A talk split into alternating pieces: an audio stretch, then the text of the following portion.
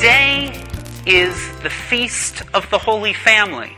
The weekend between Christmas and New Year's has been this feast for a while, and I think there's a lot of wisdom in that. First of all, a number of people have family members who can come home at this time of the year, and so they can be here together for Mass. And secondly, this is that weekend when we hear some of those readings where you're going to want to jab the person sitting next to you. You know, things about what wives and husbands and children should do. And since we've eaten extra, hopefully it won't hurt as much because we have a few more pounds around there. So here's the deal, friends. This year, when you hear those passages suggesting what other people should do, how about if you listen to the ones that are directed to you? So, husbands, listen to what the husbands are supposed to do. And wives, listen to what the wives are supposed to do. And children, listen to what the children are supposed to do. And let the other people worry about their parts. Okay? About 20 years ago, two high school friends and I decided to go see the movie Philadelphia on the spur of the moment. And there's an emotionally powerful scene about halfway through the movie when Tom Hanks' character plays a recording of Maria Callas singing the aria La Mamma Morta for Denzel Washington's character. Hanks' character explains why he loves the song so much.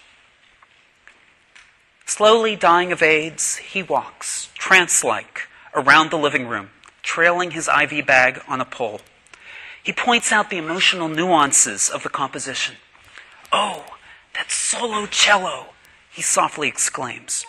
He translates the next line as Callas sings it. It was during this sorrow that love came to me. And it was at that moment that I leaned over to my friends, Beth and Chris, in the movie theater and whispered, I just remembered that I was supposed to pick up my sister at church half an hour ago. Sadly, I've never seen the movie all the way through. In my family, thank God, nobody ever left anyone behind for three days without realizing it. Although I can remember a few incidents before I could drive when someone didn't come to pick me up at the end of an event. And besides the time I forgot to pick up Kathy, I can remember a time when I was a seminarian that I forgot to pick up one of my Paulist brothers. I think a lot of you know him, Paul Rossbond.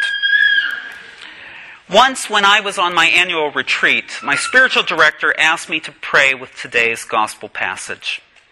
I struggled. Jesus was God, Mary was sinless, and Joseph was a saint. And yet, this gospel story tells us of when something seems to have gone terribly wrong.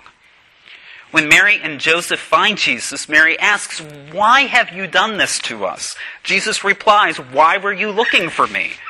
Joseph, as is always the case in the Bible, says nothing. Nobody apologizes.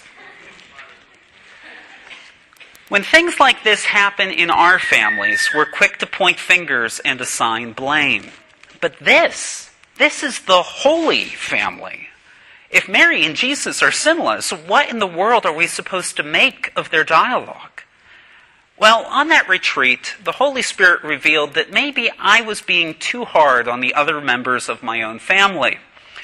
If Mary and Joseph, charged with the care of the Son of God, could accidentally lose track of him for three days, and if the 12 year old Jesus, who was the ultimate embodiment of love, didn't tell his parents that he was planning to stay behind in the big city alone, perhaps some of the things we consider sinful aren't actually sins. Life is complicated. And sometimes things go wrong and people get hurt, even when nobody means to do anything wrong or hurtful. Why is it, when things aren't going right, we so often concentrate on past hurts and finding someone to blame? Why don't we roll with the punches and give our family members the benefit of the doubt about their motivations?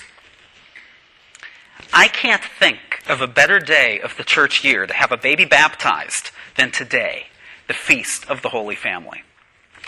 Catherine and Christopher, you have pledged today to train Quinn Marie in the practice of the faith. In that pledge, you're promising to try to emulate Mary, Joseph, and Jesus, at least in some ways. But let this gospel passage remind you that even for this most saintly, most holy family, traveling to church with extended families still was an occasion for problems, tensions, and anxieties. Just because Quinn Marie is about to be baptized, it does not mean that God expects her to be a perfect child. And it doesn't mean that God expects you to be perfect parents.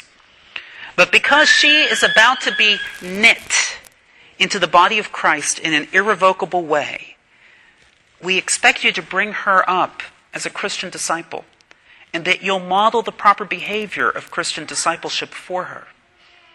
In other words, we hope you'll be able to live out the advice of Sirach in Colossians, especially when things go wrong, as they're bound to go wrong from time to time. We hope that you can live out the first sentence of our Colossians passage today. Put on, as God's chosen ones, heartfelt compassion, kindness, humility, gentleness, and patience, bearing with one another and forgiving one another if one has a grievance against another. As the Lord has forgiven you, so must you also do. Families are complicated, but life in general is complicated too. Hopefully, if we first encounter complexities surrounded by the compassion, kindness, humility, gentleness, patience, and forgiveness of a loving family, we will be better prepared to handle the complexities of life out in the real world. On this feast of the Holy Family, let's keep in mind some advice we usually offer on Marian feasts. We honor Mary, and in this case, Joseph and Jesus too, for what they have in common with us. So rather than focusing on Jesus' divinity, Mary's sinlessness, and Joseph's saintliness, let's pay attention to the call we share with them to treat one another with compassion, kindness, humility, gentleness, patience, and forgiveness. The foremost authoritative documents that the Church has produced in the last 140 years are the four dogmatic constitutions of Vatican II. One of them, called Gaudium et Spes, has an extended section on the family. It challenges us to view the family as the smallest unit of the church. The family is initially formed because of the love the parents have for one another. The various members of the family hopefully inspire one another to live lives of greater holiness, of greater discipleship. So, Quinn Marie, on behalf of everyone here at Blessed John, the 23rd Parish, and on behalf of everyone in the Universal Church, I wish you a warm welcome to the family.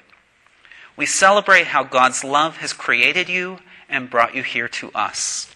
We pledge our love to you, and we pledge to help you grow in discipleship. We thank you now for the love you will show to us and how you will challenge us to be better disciples better members of this one body of Christ.